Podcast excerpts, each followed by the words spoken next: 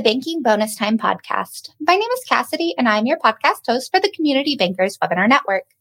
Today's episode answers some common questions from a webinar presented by Shelly Sipple with EPCOR and is titled Emerging Payments Embracing Same Day ACH, RTP, and FedNow.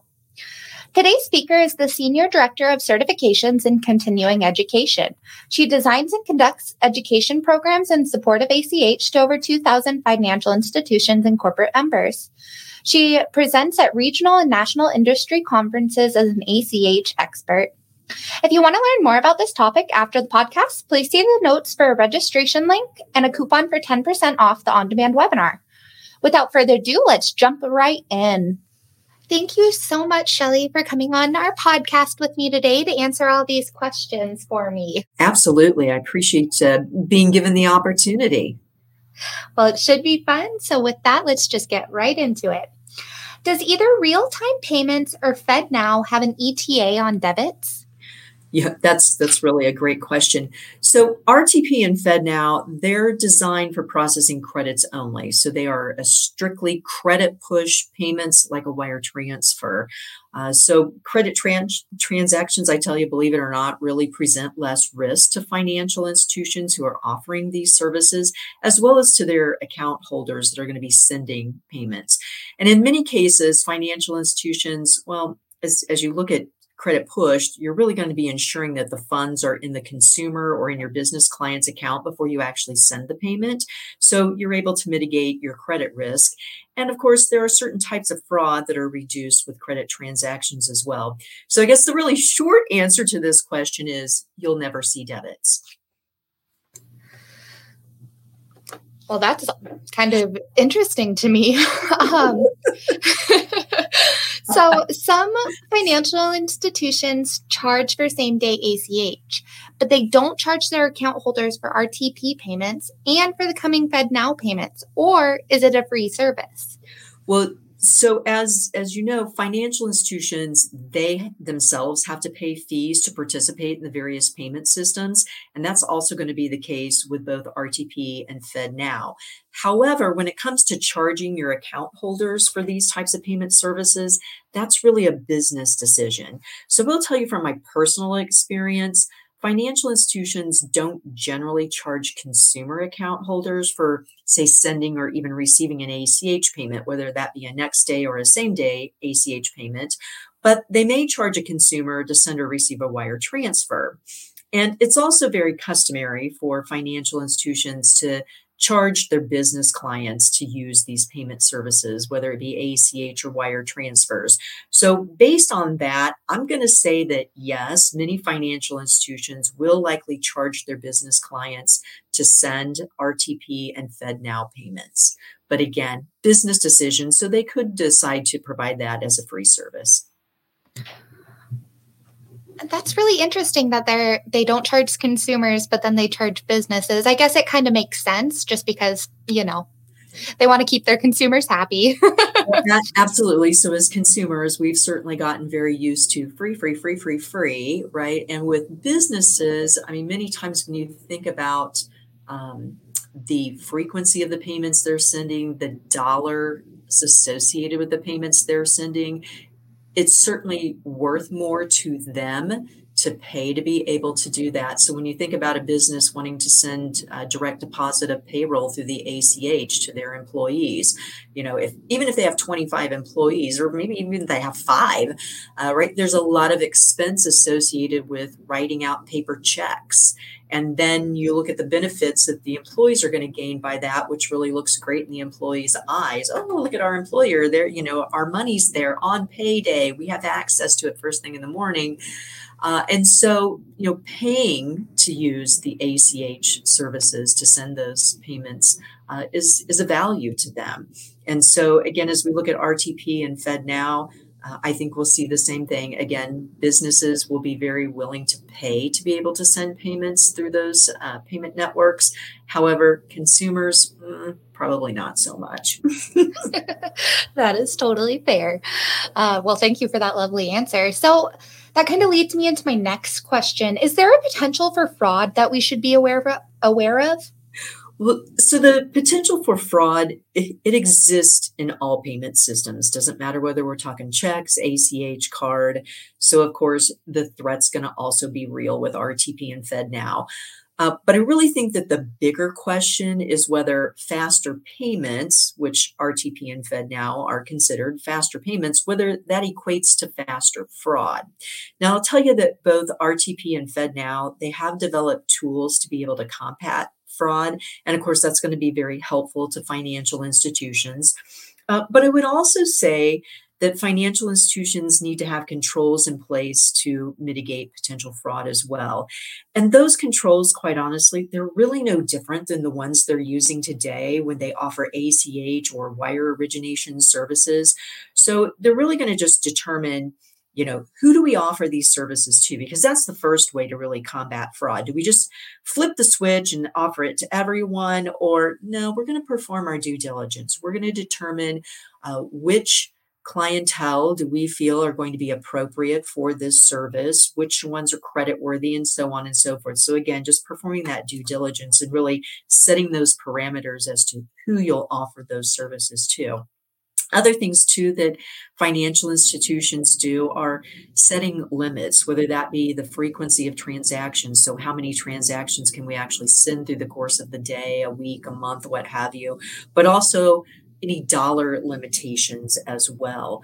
And so that way, you know, if you have a fraudulent transaction that gets sent, but wow, you'd have the limit set at $500. Okay, we're looking at a potential $500 loss versus, oh, we had this set at $500,000, right? So again, that's that's a way for them to be able to manage some of their fraud risk. And of course, they're going to want to use um, what's referred to as commercially reasonable security practices and procedures when they're accepting these payment requests. And again, it doesn't matter whether it's an ACH payment, a wire transfer, an RTP, or a FedNow payment.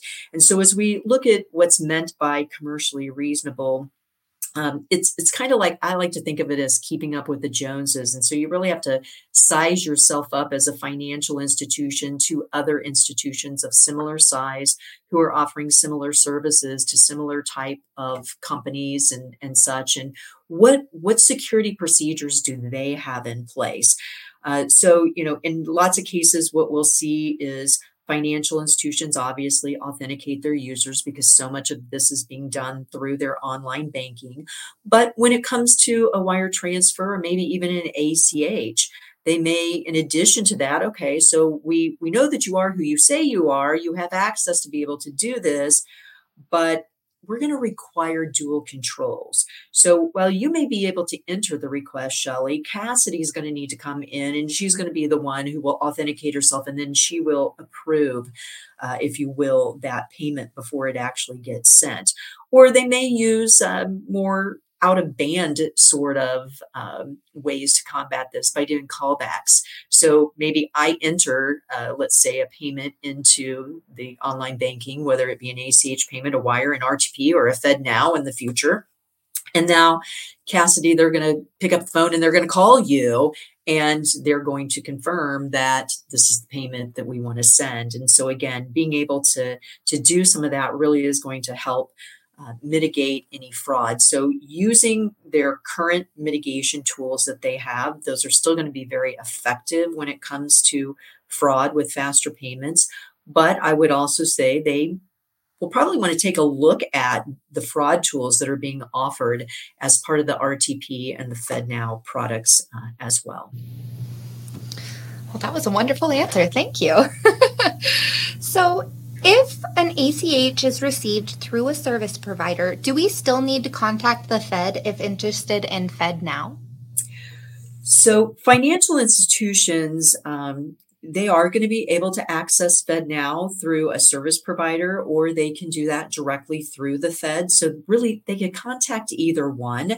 However, I would suggest that if they are using a service provider today for their ACH services, reach out to them first you know, find out what what are their plans? Are you planning to connect to FedNow? And of course, while you got them on the phone, you might as well inquire about RTP as well, because you know, it's likely that is the way that uh, many financial institutions are going to be accessing RTP is through a service provider.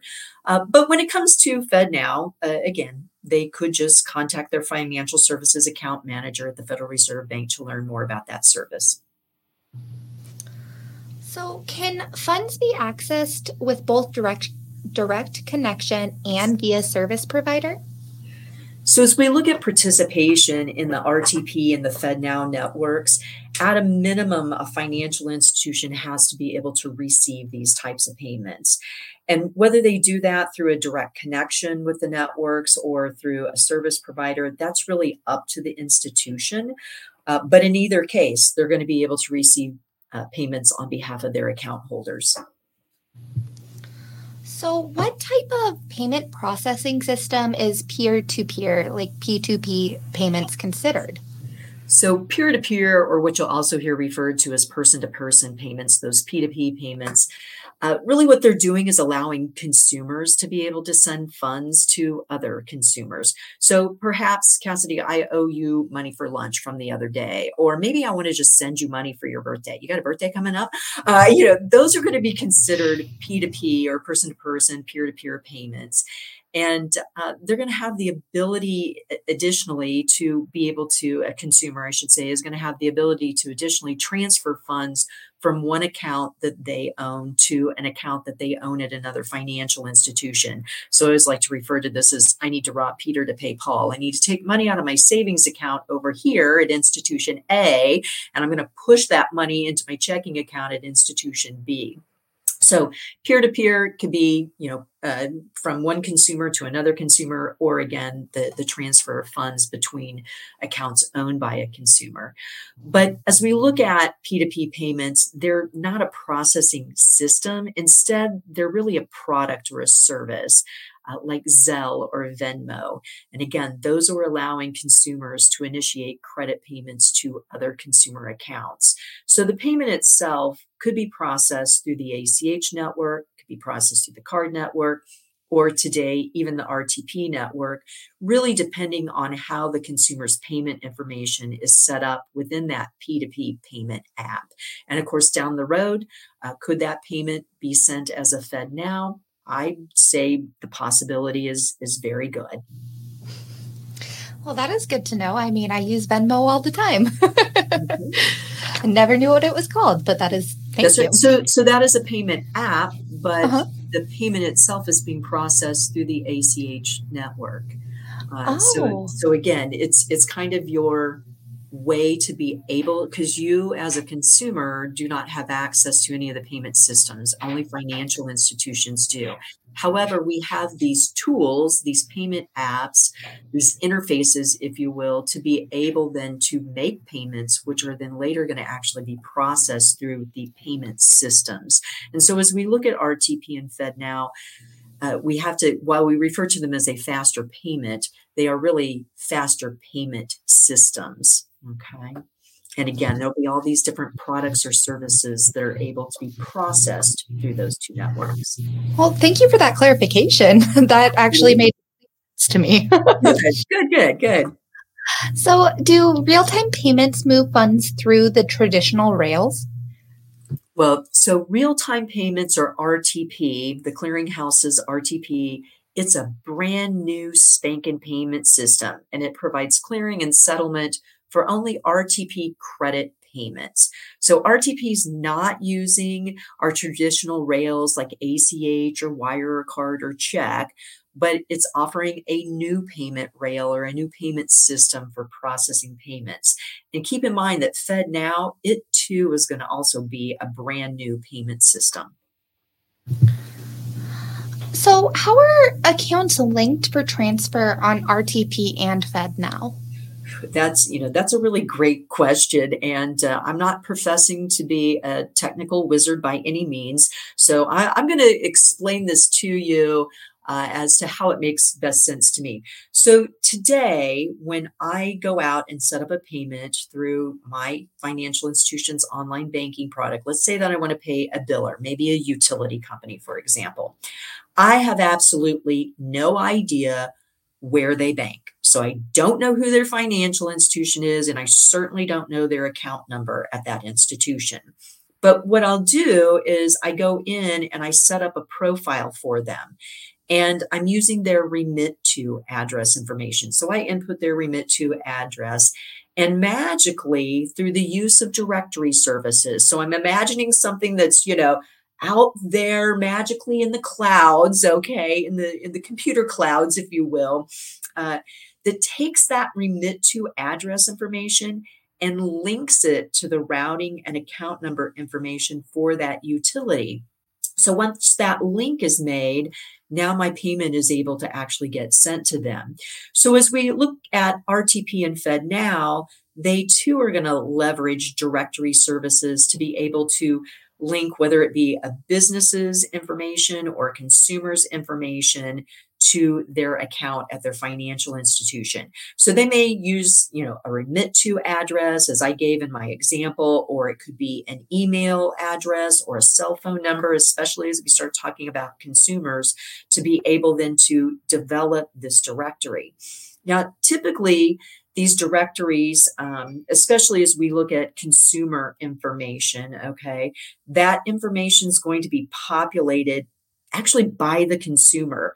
So, just as an example, let's say that I have a Zelle account and you don't have one. That doesn't mean that I can't send you money using Zelle.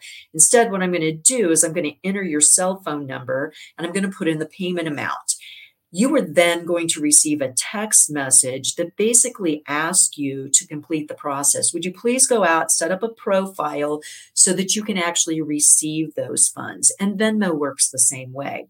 But then the next time, Cassidy, that I get ready to send you money using Zelle, because you already have an account set up, and again, based on your cell phone number, it's linking to your routing number and account number at your financial institution. The next time I go to send that payment to you, again, it's going to be like magic. Automatically, it's going to go out, it's going to look at the directory service and know exactly where to send that payment. So now it's really speeding up that payment process. Uh, so again, these directory services, I, I don't profess to be a, a, technical wizard on how all of these work, uh, but that's kind of basically how this is, is going to be done. And as you look at the use of directory services, and we kind of go back to that question about fraud, uh, this is really going to protect a lot of account information. So, whether it be consumers' information or even a business's. So, it's really a way, you know, okay, everybody knows your cell phone number. Okay, great. But I don't know, nor do I need to ask you uh, I need to send this money to you. Would you be willing to give me your routing number and your account number information? I mean, those two pieces of information are very, very useful uh, when it comes to identity theft and being able to create fraudulent transactions. So, really, the use of directory services is, a, again, going to be one of those tools to help combat potential fraud. You know, that makes sense. I don't think I would ever want to give out my account or routing number. Those are right. like little numbers locked away in my head. exactly. and, and, and, you know, we're willing to do that in certain cases because as you look at ACH and same day ACH, you have the capabilities for businesses to be able to debit consumer accounts. You know, so a biller, again, my utility company, I authorize them to be able to debit my checking account or my savings account. And here's the routing number and the account number associated with that. You know, there are certain situations where I personally feel comfortable in doing that. You know, my mortgage company, my insurance company, again, my utility, that sort of thing. But you know what? I don't really want to have to provide another consumer that information. Um, you know, again, I, I feel more comfortable. You've got my cell phone number that's great. But like I said, that initial setup, I'm the one going in there and going, so what is the routing and account number information that I want to associate uh, with my cell cell phone number? So again, it, it really does protect not only us as consumers from our information uh, being stolen and used fraudulently, but also businesses as well. Yeah, thank you so much. You just gave me some awesome answers. And I feel like I learned a lot and our viewers are going to learn a lot. Uh, so, again, thank you so much for coming on today, Shelly. You are most welcome, Cassidy. I truly enjoyed it. Appreciate the, again, the opportunity to get to talk with you about this. If you enjoyed today's podcast, you can register for the on demand webinar titled Emerging Payments Embracing Same Day ACH, RTP, and FedNow. The on demand webinar is available now to view and download. Podcast listeners can also enter coupon code Emerging Payments into their shopping cart for 10% off the webinar. More details can be found in the episode notes. You can also find links to check out Shelly's website. Be sure to follow us on LinkedIn, Facebook, Twitter, or your favorite podcast platform for the next episode of Banking Bonus Time. Before I close the podcast, I'd like to thank our state association partners, Shelly Sipple, EPCOR, and you, the listener.